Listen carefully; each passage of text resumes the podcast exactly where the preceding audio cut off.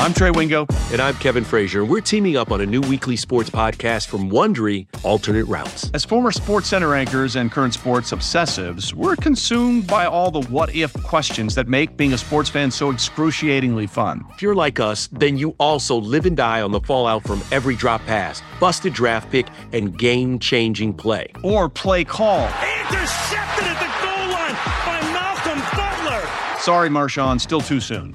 Each week on Alternate Routes, we'll take a flashpoint in sports, break down what actually happened, then explore every alternate scenario and the ripple effects it would have caused. Follow and listen to Alternate Routes on the Wondery app or wherever you get your podcast. You can listen ad-free by joining Wondery Plus in the Wondery app or on Apple Podcast.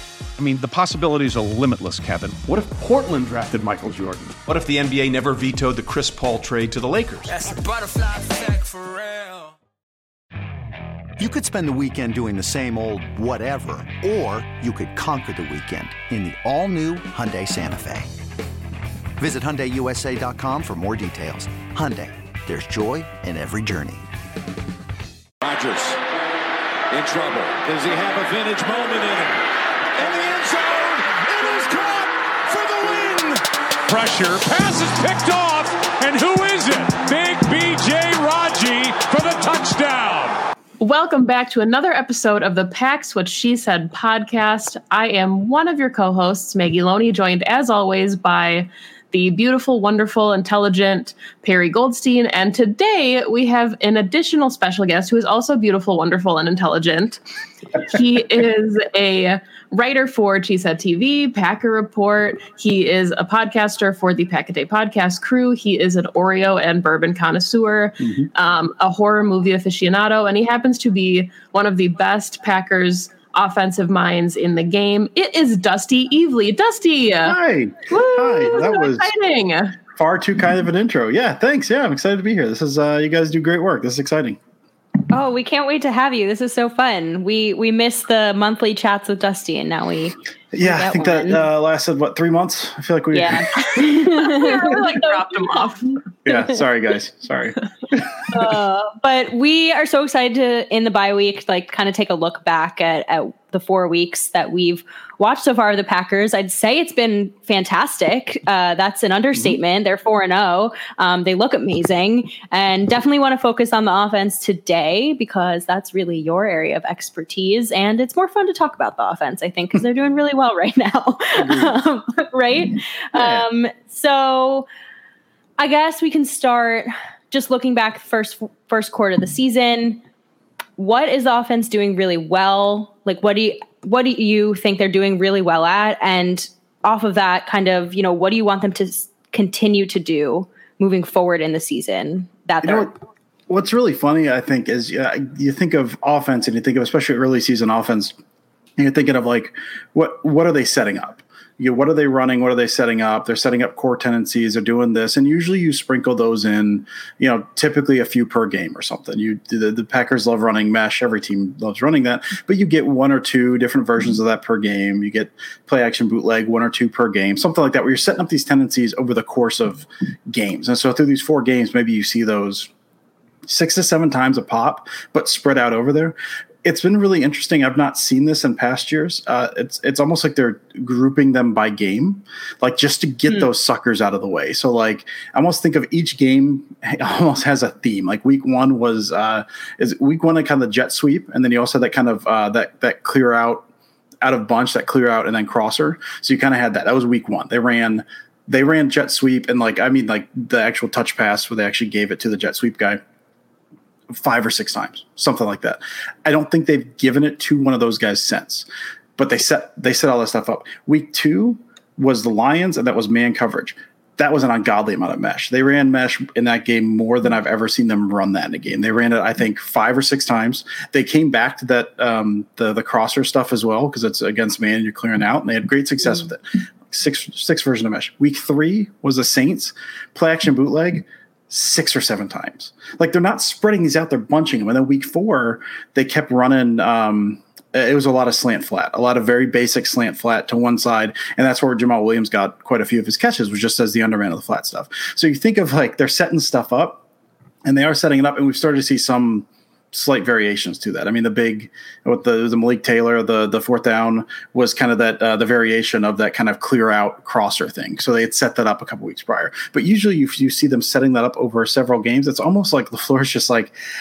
I've got this. I've got game plans that will work, but I also know you need to burn through these concepts, and I'm just going to do them all in one game. And so you've now got all this stuff kind of set up, but you've done it game at a time. And so, like I, I know for me, I'm really excited after the bye to see what are they going to do to run counter to that? Because they're setting that up. They're now going to run counter to it, but they've set it up in these clumps. And so everyone's seen it now. You've seen that. You're starting to see some variations.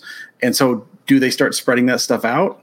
Mm. Or is this a game plan thing? Is this a, I mean, the, the Lions, I know were the big example for me just because they're man coverage and mesh works really well against man coverage. So was that a setting up a tendency thing or was that a, we know this will work, so we're just going to kill them with it. And that's part of the game plan is you just have these core concepts you run in the game. So um, it's, it's early in the season, four games through. So I have no idea what the trend is there, but it has been very interesting that each game has been, here's a core concept I know. Oh, they're going to run this 15 times. So it's been so they've done that well. I think the game planning, I've talked about this quite a bit. The game planning and LaFleur's play calling. I know LaFleur last year talked about his play calling was something that he needed to improve on. Um, he, he didn't call plays in LA. I think he called plays for the one year in Tennessee.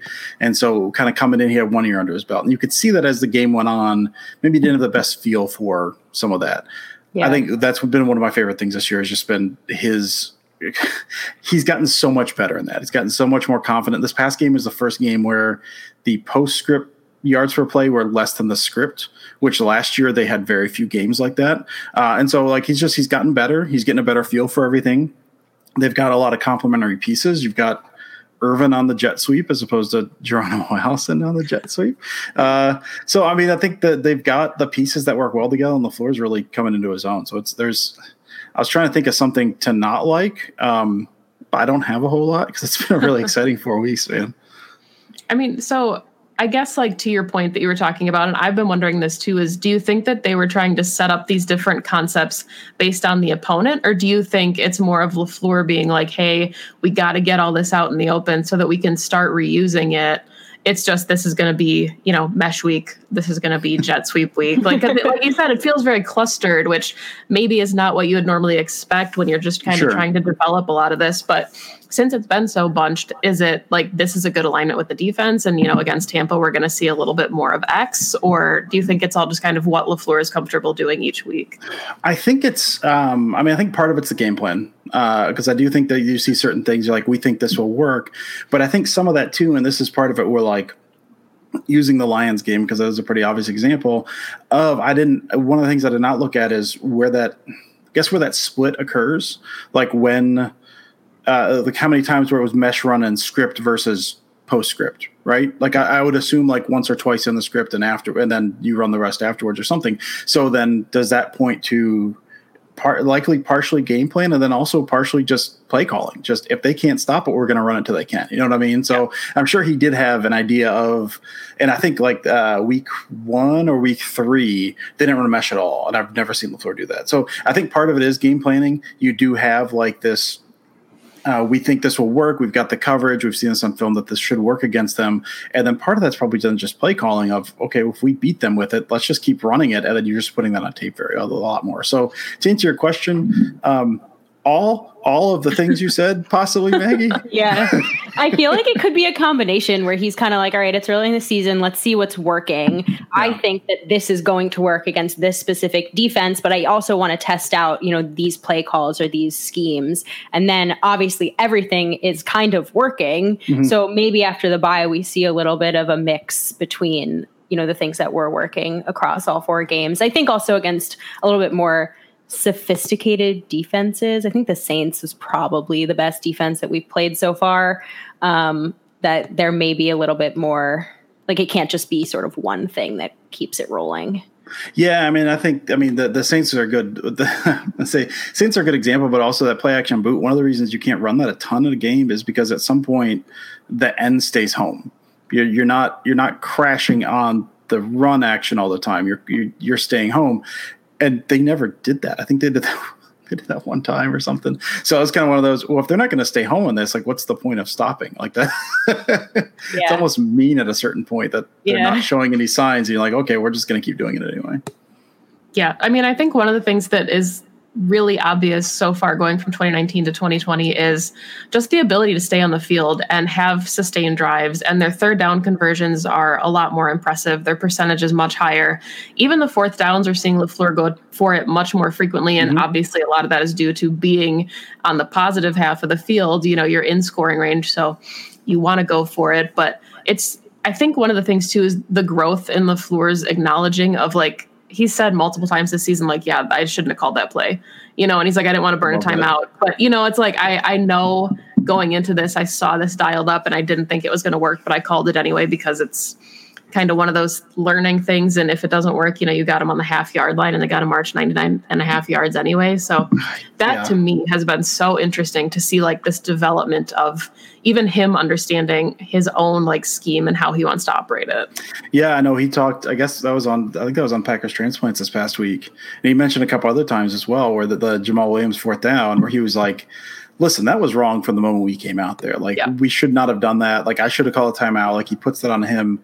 And it's it's funny that you say that, Maggie, because it is very much like you think of his introductory press conference where er, like the the talk was this guy seems a little nervous to be a head coach and now he's just he's so confident in everything he does he's so assured of his plan but he's also not afraid to put that stuff on himself so yeah just seeing him develop as a head coach just in this, this past year and a half has been just a tremendous amount of fun I appreciate his accountability a lot. Yeah. He he's not one of those guys who's going to go out there and place blame on anybody else or he he really is owns what he does and I think it says a lot to me that he acknowledges publicly the things he does wrong because you know he's going back and he's going to fix it. And mm-hmm. I think he has, like you said, Maggie, from last season to now, we've seen a huge change in him. I think the one thing that I would love to see a little bit better of is exactly what you just said some of that red zone play calling because I find that we get down into the red zone pretty easily um, and it doesn't always turn into seven. Um, and I'm wondering, Dusty, you know, what you think that is and, you know, what the Packers can do to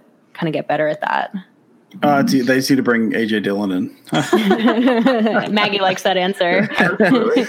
yeah, uh, I, you know, I don't, I've not really looked specifically at too much red zone stuff. I'm not entirely sure. I mean, there is, you know, there's there's an art to calling that stuff down there. I mean, and mm. some of the kind of crossers, some of the misdirection stuff that can work really well down there, just because you've got so many bodies packed in a tight place. I mean, and some of it's just been. I mean, I guess we're probably still having the same conversation, but if if uh, Shepard gets into the end zone and that little sprint out, like they've been stopped, uh, you know, a couple times inside the red zone, and that kind of sucks. But like it, it's it does after like the, that many times over the course of four games, it does kind of come up. So, like I said, I think it's something that you know some guys have been injured uh, did, across the league. I guess guys have been injured, so I don't know if that plays into it. Just you're calling. If you've got guys in there that not, are not quite as familiar, you're going to call kind of more base stuff. You know what I mean? Like the yeah. stuff that that you, your your playbook gets smaller or has tendency to get smaller because you have to call who you have out there. So I don't know if that's part of it or not, or if it's just just a blip. I haven't looked at the numbers.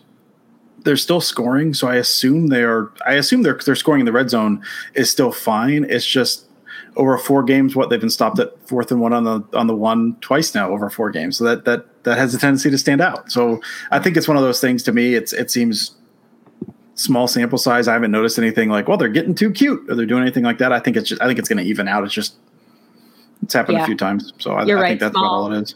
Small sample size. You're right. Yeah, that's my hope. And anyway. I guess when you're so used to a team scoring, when they don't, you notice it a little bit more. Mm-hmm. Um, I want to talk to you about personnel groupings because I feel like they have been so, so creative this season with it we are definitely seeing a good amount, I think, of like the traditional 11. Um, they went a lot of 21 against the Falcons, which obviously, when you have your wide receivers out, makes sense.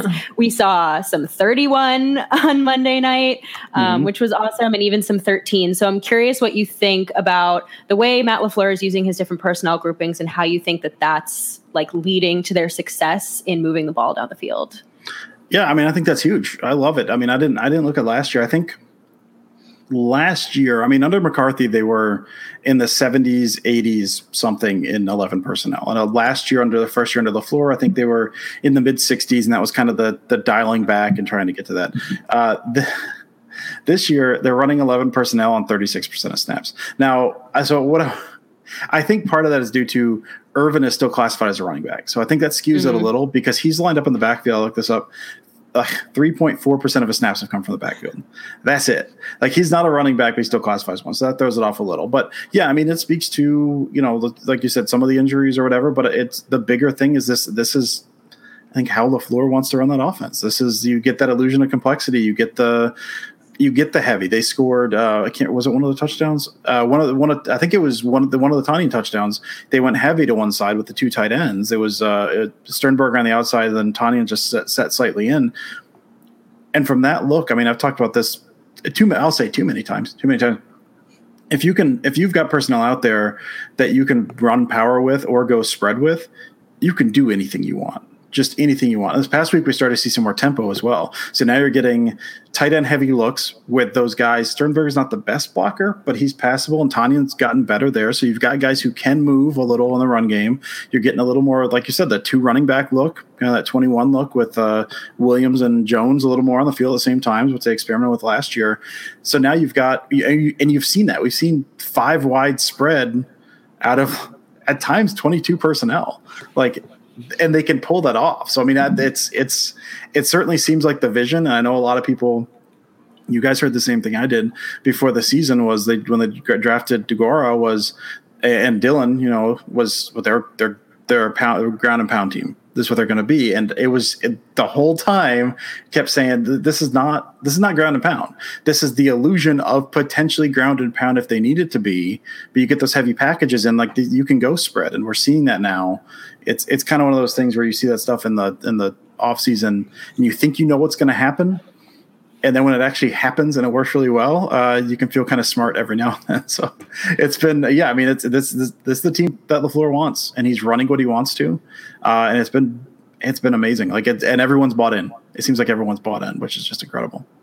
So one of the things that I wanted to ask you about specifically, because you know, like Perry said, we saw a lot, of, not a lot, but we saw a significant amount of 31 personnel against the Falcons. And it seems like every week Matt LaFleur is saying, you know, I really want to get AJ Dillon more involved. He's a second round draft pick, but it's really hard to get more involved when your top two running backs are so versatile and mm-hmm. like they have so much productivity in the offense. I mean, they were two very key contributors on Monday night. So kind of in your mind, what do you see being his best fit for even getting on the field in a Matt LaFleur offense? Because it seems right now like it would be silly to have him surpass anyone. And, you know, people talked about Jamaal Williams being a cap casualty in training camp, and now he's one of the key contributors for an offense and mm-hmm. has some of the better hands on the team almost. His catch percentage, like completion rate, is almost 100%. So, where do you kind of see Dillon because he is not the traditional running back that the Packers typically field on their offense? Yeah, it's it's weird. And we saw him. I know he was on the field. I didn't see a snap count. You know, a couple snaps this past game. Uh, went out. I think his first time out. I was like, "It's AJ Dillon. It's AJ Dillon." I got really excited. and he went out for a route. And he didn't, they didn't throw it to him, but you know, the route looked it was like a three yard flat route or something. Like he looked fine. He looked fine. I think it, my thought on this. Um, it's it's tough to know for sure. My my running theory that I'm going with is uh, the Packers loved running that pony package last year with with Jones and Williams on the field at the same time. They they ran that against Kansas City. I know like that first game Davante was out last year, and they tried to run that quite a bit, but they had those were the two guys. Those are the only two guys they had really was was was Williams and Jones. So you run those guys out there all the time, they're going to get very very tired, and you can't really field an offense that way. So they couldn't run that pony package. So my my thought is Dillon is the guy that you trust. And If you feel like you could run Ervin as a running back, okay, then you've got four, I guess, if you feel like looking at it that way. But my thought was always, okay, for like some of the single back stuff, that's that's Dillon. And then when you want to run pony, you can run Jones and Williams out there. I've not seen their numbers as far as when they're on the field too much but you can run that look more. You can now run those two guys out there at the same time. if they get a little tired, they need a breather at the same time. That doesn't kill you because then you've got AJ Dillon. So, like, why we haven't seen them too much yet, I honestly don't know. Like, I don't know if that's if it's injuries to other guys. I don't know if it's you know his his pass. We don't know what they look like in practice. So if his pass protection still has issues, or mm-hmm. or you know, kind of if he's not quite as far along. I, I always view running backs in the draft as, as plug and play guys. Um, it's it's weird to me that I said earlier that sometimes you say stuff in the off season and you feel smart, but other times you say things and you sound dumb. All off season was uh, tight end's the hardest position to come in from college and, and step in and be a contributor right away in the NFL. And running backs plug and play. granted, DeGuara was injured, but that first game, DeGuara looked pretty plug and play, and then Dillon's not done anything. So feel pretty feel pretty dumb about that. But uh, yeah, I don't know. I mean, I, I do think as it goes on, like I said, maybe they're just setting stuff up these first four weeks. As it goes on, I wouldn't be shocked to see more Dillon, and then along with that, we see more of the Jones William package at the same time. That's that's my hope anyway, because uh, otherwise, I don't.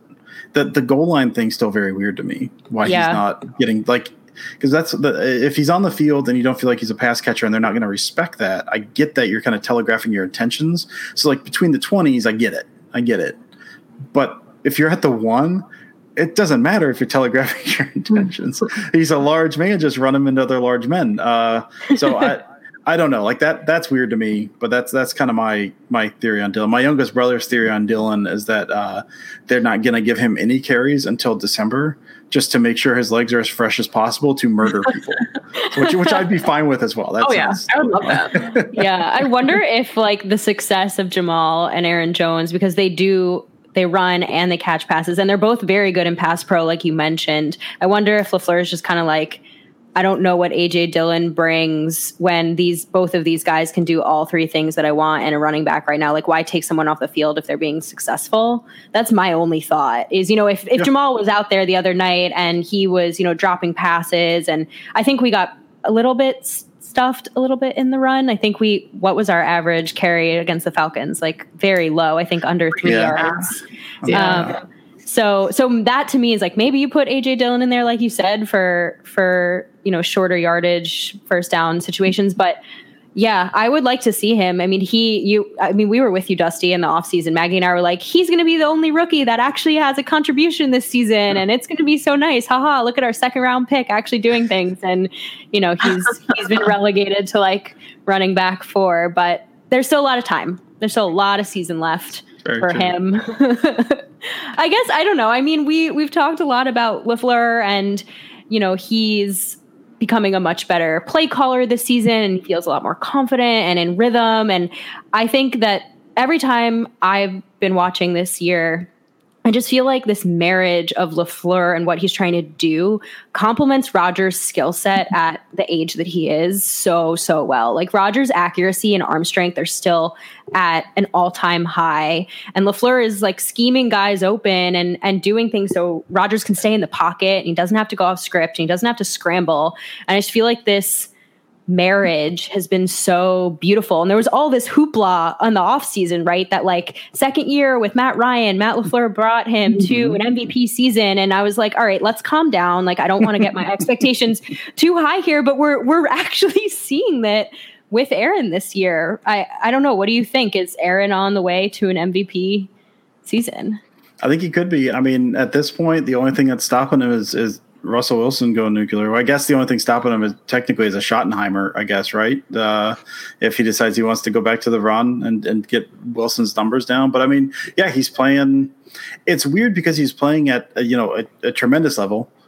With like you said, he's not being asked to do too much. He's going off script only really when he has to. Only when stuff starts breaking down. I haven't charted it, but it's it's what probably less than five times a game he's doing that. And he's he's hitting those he's hitting so many gimmies man. Like all that stuff it almost seems like cheating at times. You think of like the um like the saints game uh, with so much of that that play action bootleg, you just hit the you hit the guy in the flat. If you don't hit the guy in the flat, they had the big one of Lazard, and they start drooping back on that, and it was just okay. I'm gonna hit Tonyan, and it's legit or Sternberger, I guess, for like legit a five yard air pass, and now that's gonna be 25 yards because there's no one over there because it's wide open. Like there's those layups that just were not if they were in the system before, they weren't in at the level they are now. And and I mean, we yeah, like you said, all off season there was the talk. There was also there was so much talk of it's yeah, it's the, it's the second year in the system, and is Rodgers going to buy in? This, this runs contrary to what he's been doing for years. So is this something that he's capable of doing, or, or not even capable of doing? But is this something he's going to find comfort in? Is he comfortable doing this? He taught was at the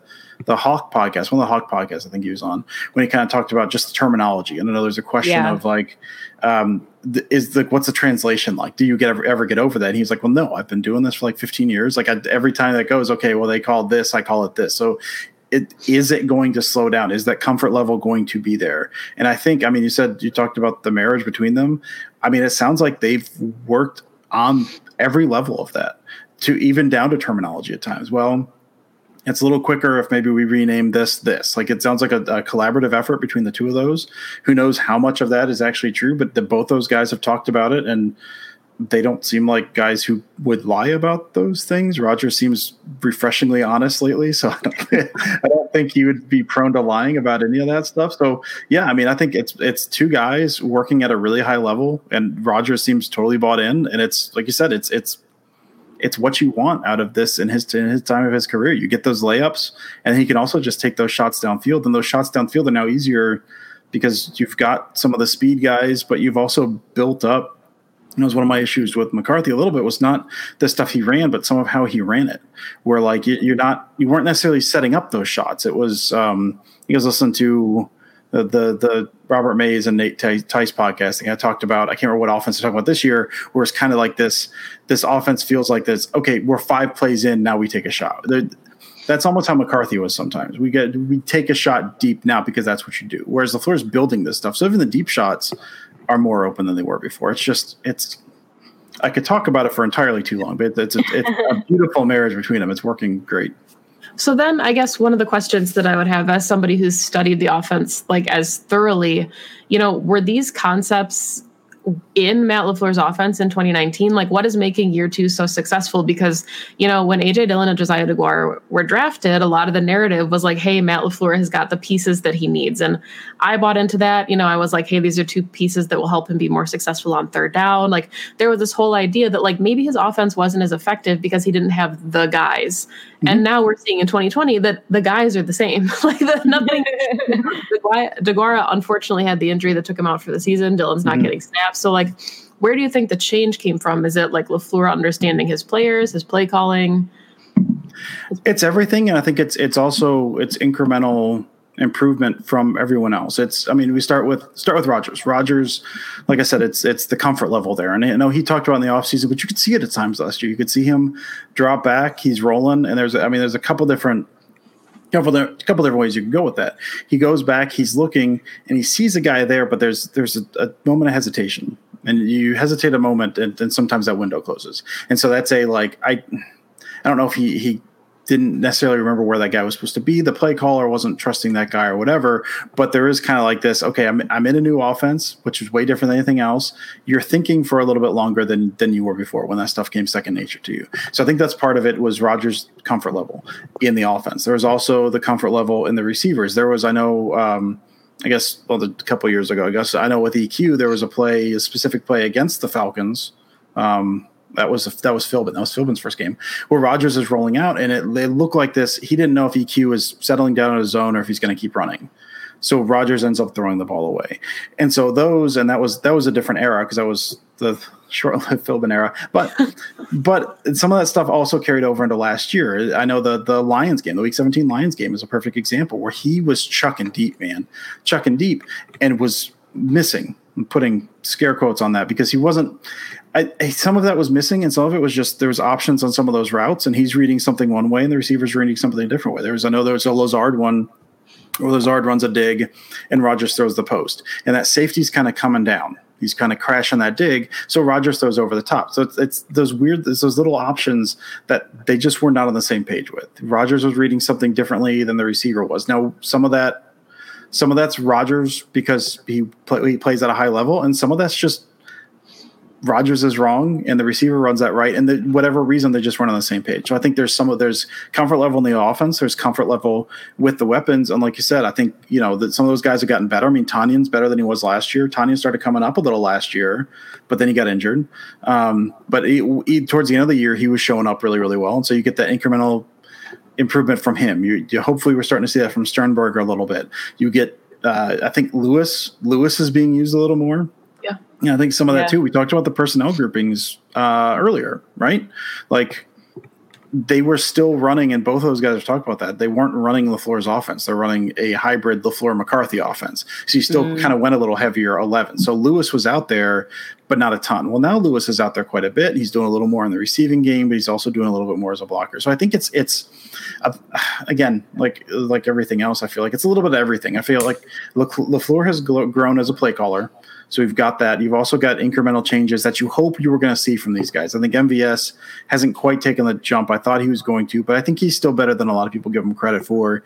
EQ's injured, but you get the jump from Tonyan, and You get, I mean, a jump from Jamaal Williams. You get Aaron Jones just being Aaron Jones, and you get everyone's comfort level is up. I mean, I think that's it's and that's kind of one of those things in the offseason. They were 13 and 3 last year. I know a lot of people kind of were bagging on them for uh, not a great 13 and 3 season. And if you look at Pythagorean record, I think they were roughly a nine and a half win team. Like they overplayed. And generally, if you're over a win over your projected based on your, your points scored and points against, you're due to regression next year, the next year. Like almost always.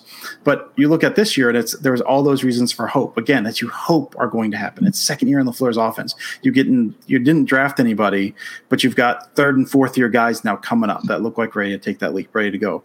And all that stuff seems to be happening at the same time. So even with Deguara not out there, I think the offense is better with him out there. And even with Dillon not doing anything, I think everyone else, including the coaching staff, has just gotten better. Everyone's just a little more in tune. Yeah, it's interesting you mentioned the Detroit game in week 17 because that's the one that I kind of think of as like the really blatant example of things just it wasn't that Rodgers was missing, it was that they were not hitting. Yeah. Which is like yeah. a really I yeah, think that's, that's a good distinction. Point, yeah. Um, but now things are hitting and it feels less like you said, you know, let's just take a deep shot and see how it goes versus we've seen that the defense is responding well to this. So now when we do this, we can actually hit that.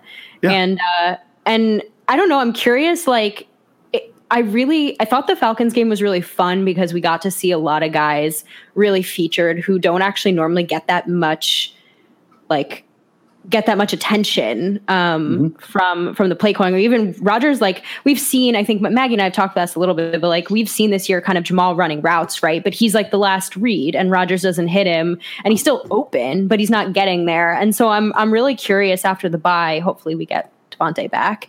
And I'm like curious how LaFleur kind of like weaves Davante in there because he is getting success from all these other guys. And you know that Davante completely changes the game because mm-hmm. he pulls defenders his way, but he's also dominant and you want to get your number one wide receiver, you know, the touches that he deserves. Um, but you also don't want to lose the success that you had running the offense against against the Falcons.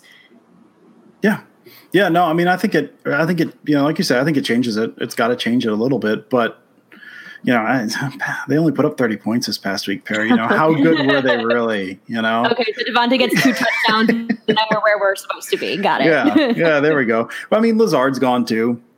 So, yeah. I mean, uh, so touches come from somewhere. You know, Deguara's out. Not that he was eating a bunch of touches or anything, but you're just, you know, Tonyan's not going to be okay. open all the time. So I think, I mean, I hope Tonyan becomes more of a feature now. I do think that's that's probably going to happen, and maybe it does shift a little more wide receiver heavy. But it's it's not like they were going you know four wide receivers uh, when when Adams was in. So I think it I think it changed a little. Like you said, what was the first game, second game when he got what 14, 15 targets, whatever that was. Like first game. I don't know. Yeah. I don't know if that's happening again, but like know, ten targets for Adams, and then you spread everything else around. It, it's yeah. I said maybe Williams doesn't get as much as he did, but Williams, some of that was a lot of the stuff was just flat stuff, and they were sagging off, so we just hit him, and that's not open all the time either. So it's just mm-hmm. a. I think they hit that one. I think of all of his targets, they hit the one vertical with him that kind of went up the sideline. That's one of the things they've not hit yet this year. Has been like that seam vertical from the backfield. Yeah they're trying to hit it, and that was one of them, and that wasn't open. But Williams was open on the outside, so I think that's the only time they sent him deeper than like five yards or something. So like it's kind of one of those again, kind of game plan, kind of reading that stuff. That's if that's not going to be open all the time, and if that's not open, well, you know, Davante's open likely. Yeah, I think it also gives MVS a better shot of actually getting, you know, catching some of those because he mm-hmm. was getting probably like the number one corner and the, he called it the one seven treatment with the double teams and he's just not the guy who's going to be able to beat those i think there was like a back shoulder throw from mm-hmm. rodgers that should have been a touchdown in the falcons game and you know that if Davante's in, he catches that, and that's a touchdown. Catches that all day, yeah. yeah. So I think it will open things up for MVS. At least that's my hopeful thought. yeah, yeah, yeah. No, I'm right there with you. Yeah, and I think it's interesting too. Like, you know, everything so far in the post game has been that each week it's somebody else, and I think that that's something that's really unique about this year in Matt LaFleur's offense. And we saw it a little bit when Davante Adams was out for the four game stretch. Was you know, obviously the Packers went undefeated in that stretch. They were able to spread the ball around really well in Davante's absence. But like to both of your points, you know, we first it was week one with Davante, and then it was the Aaron Jones game, and then it was you know, kind of the Allen Lazard game, and then we had the Jamaal and Tonyan game. So when you get all these different pieces who are proving that they can do different things, whether it's mesh or, like you said, a screen, whatever the play call is that these guys are getting open, the wheel routes that we desperately want to see hit that have not hit yet, whether it's Davante in double coverage, like somebody's always able to get open, and the players have alluded to that as well. That there's just such a comfort where they know that the expectation is they're all gonna always get the ball and then they're making plays when the ball is thrown to them. And i think that that's just kind of been like the really unique part about this offense. And, and i think it's how they're putting up so many points because just the expectation is the big play. And whether it's you know your five yard big play or you're just converting a first down you're keeping the chains moving. And time of possession mm-hmm. has also been i think pretty astronomical for the Packers, at least through the first couple games. I think it kind of evened out the second couple games, but yeah, I mean, like you said, that's a big, yeah, big part of that. Like you said, he's taking what they give him, and you've seen so many times. You you check down the field, and what's the the West Coast adage is is uh, touchdown to check down. He's yeah basically doing exactly that. Like you look in, you've got you know maybe a two man, three man route, and then a check down underneath. You look, look, look, nothing's open. You can see him go through his reads, and that ball's out by the time he hits his fifth step in his drop, but just down to the check down. Like he's he's taking that on a level that he's not been doing recently. So yeah, it's I mean th- that alone has been incredible. And I know, and one of the other things I know that one of the narratives over the past I don't know few years, not not totally correct, but but there is some truth to it that he will have a tendency to lock onto Adams. He's not really doing that. Even when Adams was in there, I mean, Adams was getting those targets, but a lot of those Adams is the first or second read, and he's just open because he's Davante Adams. You know, like he's not he's not throwing to Davante Adams, or he he was not out of the detriment of everyone else. Like you say, he's not he's, forceful. Yeah, no, he's he's finding the open guy. He's not if Davante's covered and someone else is wide open, he's throwing to the wide open guy. So it's it's been just watching watching kind of that version of Aaron Rodgers show back up. That's just processing and just find the open guy. It's, it feels so alive every week, man. so fun. It's so fun. no, Maggie, we need those wheel routes on uh, linebackers that are not named Eric Kendricks because we can't do that against him. No, um, I think you know I've been thinking about this a little bit, and I want to I want to get your take, Dusty, because I I feel like something that's working so well with the offense is that like players just have so many different roles, and you you get different things out of them, and it's not predictable because mm-hmm.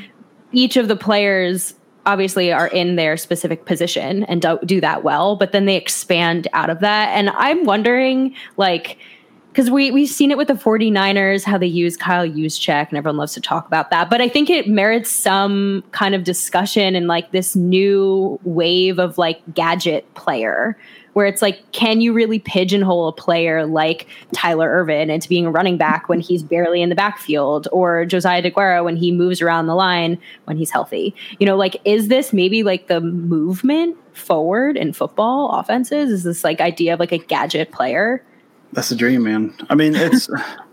I mean, really, it's funny because that is. I mean, you, I, have been preaching for years now. It, it's really more a slot. Everyone asks me who's who's the who's wide receiver three, who's the slot. Like it doesn't matter. It doesn't really matter. Like especially in I know one of the things LaFleur does, and that's part of the movement on offense. And McCarthy was doing that to an extent before he left. Was the kind of the compressed formations, which which just we've talked about this before. It changes where your open space is. Your open space and spread is middle of the field or wherever they break off those routes. compresses the edges. So now you're now it, it behooves you. Can I say behooves you? Is that correct? Um, to get kind of faster gadget guys because you're compressing, and then from that point, it's all about the angles out. You're trying to get if you get a guy like Ervin. uh, like man to man with a, a linebacker across the field from him, he's just got to outrace him to the sideline which he can do. I mean, so that's part of it, and it's it is funny because I mean there has been the the if this is a revolution, which makes sense. I don't know. Um, it's been it's happened on the defensive side of the ball years ago to some extent, like these hybrid players. You know, the you think of um, God, uh, uh, Deone Bucannon, you know, kind of that one of the first guys that kind of would would sit down and kind of become that that hybrid safety linebacker. Not the first guy, but of the new wave, I guess. And now everyone's got you know guys that do that. You got you want to be versatile. I've I've said for a while, um, without fully meaning it, I guess, because I don't know how much I trust the run game that at some point you get all of these the defense just keeps getting lighter and lighter at some point an offense is just going to go heavy and just hand the ball off 50 times a game and those hybrid guys can't deal with it. And I think what's happening now instead of that is you're now getting these kind of hybrid guys on offense. Like you said, these gadget guys on offense that become a little bigger. And, and part of that is that it's all from the defensive side, you're matching up with the offense, right? You're, you're trying to get a guy that can match up if they go wide, that can sit back as a safety, or if they go heavy, that you can sit up there. Well, so then the natural thing on that for the offense is okay then you get guys that you can't match up with. It doesn't matter who you have you can't match up with. So you're just you're creating matchup problems with that. Um, and so i do think i mean yeah gadget guys are just guys that can do a little bit of everything. I mean that's say deguara is not you know i think his RAS was in the eights or something like athletic guy that you can't cover him with a linebacker and he can move you in the run game. So i mean it's the trick is there's not a thousand of those guys out there um, it's tough to find guys that that you can do to. I mean, if you're looking for a tight end that can move you in the run game and then also receive in the passing game, if there was guys like that out there, everyone would be taking those. So it's it's tough to find those guys that can do that. But I do think that yeah, that versatility offense is huge to combat uh, some of those kind of hybrid guys on the defensive side. It's that it's that constant kind of push pull of, of yeah. offense and defense. Um, there's a re- there's a really good book. I don't know if I think I've talked about it. I'm sure I've talked about it. Um, the Genius of Desperation uh, yep. by Doug Farrar. That just takes that kind of you get the that push pull of that basically throughout NFL history, uh, and that's I think that's a really good way to kind of look at where we're at now. Is kind of this some of the movement of some of these guys and where you're kind of putting them to kind of combat. It's one side does one thing and the other side does another thing. It's just it's a it's like a constant chess battle with like large sweaty men. I, uh, I think one of my favorite quotes from the Aaron Rodgers presser was he said exactly that. You know, he was like, when we have Jamaal and Aaron on the field at the same time, you see defense that either have to commit to nickel or dime because they want to play the passing mm-hmm. game, or they commit to a heavy base and then they're vulnerable because they're trying to stop the run. And we have guys who can split out wide. So just the idea that the Packers are winning differently, and Matt LaFleur had mentioned it a little bit, but you know, he wasn't there for the McCarthy era, so he can't really say as much about it. But Aaron Rodgers, you know, there's all this talk always about how he hasn't had weapons like the 2011 team, and that's fair. I mean, there won't be another offense like yeah, that probably for that a while. Stacked on a level that shouldn't be legal, basically. Right, and you know, there's just always been like he's had a favorite target or a person, but he hasn't really had like a full arsenal.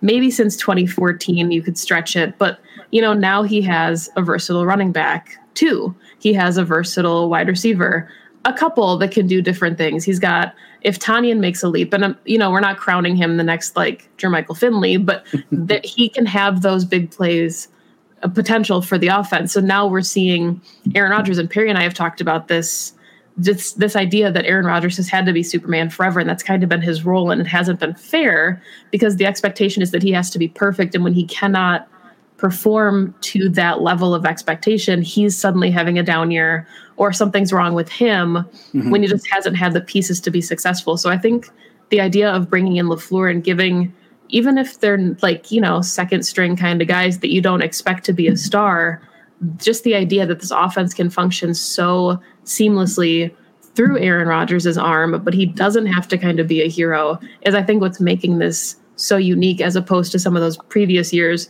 that we saw in the tail end of the McCarthy era where it was, you know, live or die by his arm and you just kind of hope that he can do enough with what he has around him.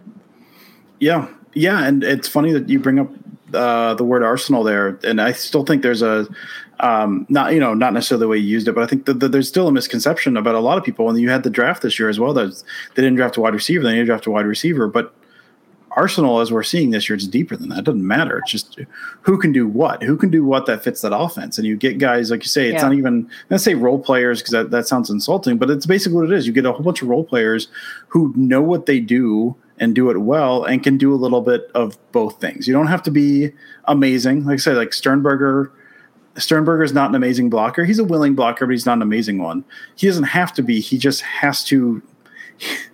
like sound like a proud parent. He just has to try his best, man. Like he just has to try, and he just has to not be like actively terrible. It's it's like it's it's the run game. It's play time play action of the run game. The run game does not have to be successful for play action to work. You just have to show a willingness to run out of certain looks for them to respect that. That's basically all it is. And so yeah, someone like Tonyan, someone like Sternberger, those guys might not be like star stars, although I I hope they are. But they know what they they can do a little bit of both. They're dynamic receivers, dynamic-ish receivers in the passing game. They do enough in the run game, enough to sell it, enough to sell those um, that kind of what they're trying to do, some of that misdirection stuff. And they're just everyone's playing their role. There was a I love we talk about Jamaal Williams a lot here, but there was a play from this past week that I loved in that. And we were talking about it. I was watching it with uh, my brother and a friend that was just a swing pass to Jamaal Williams. And he's on the sideline and he like, he looks for a second like he's going to step in and, and he sees a safety there. And so instead of stepping in, he just steps to the outside, puts his head down, and gets additional three yards because he knows what it is. And my, my friend, I think it was actually my youngest brother, said something like, boy, he's like Jamaal Williams, like if Brandon Jackson, like knew what he actually was instead of what he thought he was. Where it's just he he knows what he does. He does it well. He takes what he can get. He puts his head down, and you get the few yards, and you come back. They've got that the the roster's stacked with those guys, so they don't have a ton of dynamic wide receivers. But they've got guys who just fit what they're trying to do so so well, uh, and and can sell it enough to make defenses respect it. It's Yeah. It feels like a true do your 111th. Like you, you preach that, but like you just you get your assignment and you go out there and you execute it to the best of your abilities. And if you get the ball, then you make a play. And if you don't, then you know you did what you were supposed to do. Yeah. Um, and it feels like a winning formula. I don't know. So far through four games, it feels like a winning formula. Um, I'm really excited for the rest of the season. I'm kind of sad that we have a bye, but also happy because I want everyone to get healthy. But how are you feeling? I guess we definitely should wrap up because we've definitely kept you way longer than expected. I'm, I'm But- good for as long as you want, man. I'm here. but like what what are you feeling for the Bucks game? Like how what are you looking for? How do you do you think we're gonna win? I think after watching last night, feels winnable. feels it feels really winnable. I mean, the defense I still think is a concern, but also with um, th- I haven't brought him up yet, and I'm talking with Maggie, so I have to. Was Darius Smith looking as good as he did? I mean, this past week it was kind of he'd been kind of quiet, but this past week Za'Darius Smith kind of did what he needed to do and just was a wrecking ball like we saw most of last year. So I think seeing what that Bucks offensive line looked like, uh, I think Z's going to eat. Hopefully, uh, and like you said, I mean, this is before the season was. God, man, I, I hate I hate early bye. I hate it, and now it just feels like a godsend. Yeah. Like, well, now everyone can get healthy. This is great, especially with with Gary having been out. So, yeah, I mean, the my the big thing about the Bucks game was just the penalties. Like I thought I was like watching like mid '90s Raiders teams or something. Like just just awful penalty. And there's not been a ton of penalties this year. I feel like penalties have been down across the league, No. uh, and and they they've been terrible. So Jalen Johnson had a really rough game. He did. He did. I mean, I think it's the big play is going to concern me on defense, um, but I don't think Brady completed a pass more than 15 yards down the field yesterday. So I mean, I, I there's always I'm always nervous before a game. I think there's going to be cause for concern. But if the Packers can get healthy, and this Bucks team is the team that they're going to meet, I it's, I think it's going to be fine. It feels like it will be fine. They do have a, a decent defense, I think, but with, I know Vita Vea is out for the season, which sucks. Yeah. So that's Yeah, going to hurt them. But ankle. They've got some they've got some good guys on the defensive side. So maybe probably the best defense they faced so far this year. So if they keep the penalties down, um, maybe the Packers won't score 55. You know, I I don't know, but I, I, I still think they win it just based on what we saw last night. Yeah, I think it's another 30 burger. I like do you call it a burger if it's not 40? I don't know the terminology, but you know, I heard someone do it earlier this week, and I was like, I don't know that I've ever heard that before, but I'm feel right. I'm fine with it. I think as long as it's over 20, like 20 sounds sad. Like I'm not doing 20 burger. Like, yeah, but you lost 23 to 20. Like that's not, uh, you don't brag about that. I feel like 30 feels like maybe a low threshold, but a threshold. I- well, that's what we strive for here is we set the bar really low and then we too. Me too. Uh, Dusty, thank you so much for coming on. This was Thank you, amazing. I feel like I could go for another 45 minutes, but I'm not going to do that to either of you. And also, I don't think anyone would listen for another 45 minutes. So, um, just really thank you. You're one of our favorite people to talk Thank football you. with. Just so knowledgeable and just make you make everything, even when it's complex, sounds so simple. And I think it's an amazing skill. So Thank you. um, so that everyone who's listening can find all of your work, uh, why don't you let the people know where to follow you? Yeah, um, I'm over at Twitter at, at at Dusty Evely. I forgot what my name was. Um, and then so I write uh, weekly. I've got two articles over at Packer Report One, which is just uh, I look at I call it my favorite pressure, which I, maybe I should change that. I don't know. Some people call it something different, which that's fine. Um, which last year turned into a whole bunch of Z Wrecking stuff, and this past week was Z Wrecking stuff, which was awesome. And then on Friday over there, I do a playbook thing, which I usually take like one or two concepts and really dig in on it. And then Thursdays, Wednesdays, Wednesdays during the week over at Cheesehead, I do all the passing concept stuff. So again, this week's been or this year's been fun just because it's been there's a it makes my job easier when there's a very specific theme to follow every week and I can group plays a little easier. And so LaFleur has done that, which is really, really nice of him. Uh, so yeah, that's uh, that's me, I guess. That's that's where you can find me. That's my stuffs. Maggie, where can the people find you? Everyone already who listens, I feel like should already know, but They should know. But now you can find me on Twitter at Maggie J. Loney. I write two articles a week for Cheesehead TV. You can catch Perry and me doing happy hour with Game On Wisconsin every Monday. And I'm also with the Thursday Pack a Day podcast crew. Sometimes I do enough where I forget what I do, but that I feel like I got it all. Perry, where can the, the lovely listeners find you? um yeah so pax what she said of course please follow us on twitter at pwss podcast like and subscribe on all of our streaming services.